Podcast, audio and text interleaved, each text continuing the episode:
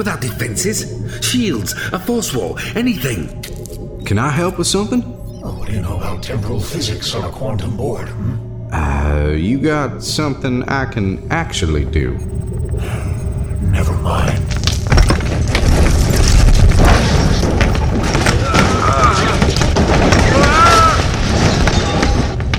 Pork chop? You okay? Pork chop? yeah, yeah. Easy, Kim. I'm okay. Sit over here. Tell me what that board is picking up. Okay. Now, if I'm reading this right, that expanse thing is digging to the center of the earth. Weird. It's causing the Earth's mantle to crumble. That's what's making all these earthquakes. So, say that mantle does go, then what happens? It'll release the molten core of the world? I don't know, pork chop. Won't be good. Oh no. Does that say. K- Kim! Mount Hood is erupting! Not just Mount Hood. Every volcano on the planet's going up.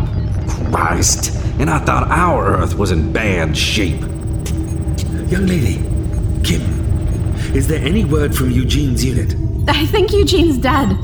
He was leading a platoon of those robot Terminator things like Jerry is here. Hey, kid, we prefer to be called the Bionic Division.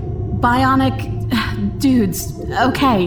Anyway, he was on the Oregon coast when the expanse rolled in. Last report we got was this big biting pig thing came out of the fog. It was attacking Eugene and his troops. Then we lost contact.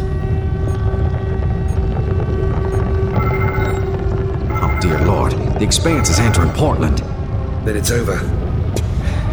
Evacuate. We need to save everyone we can. Anyone with working handles, stand by to. Wait a sec. There's an alert or, so- or something coming in. What the hell? Spit it out, girl. We don't have time for games. Well, I might be reading this wrong, but the expanse seems to have stopped. Jarius,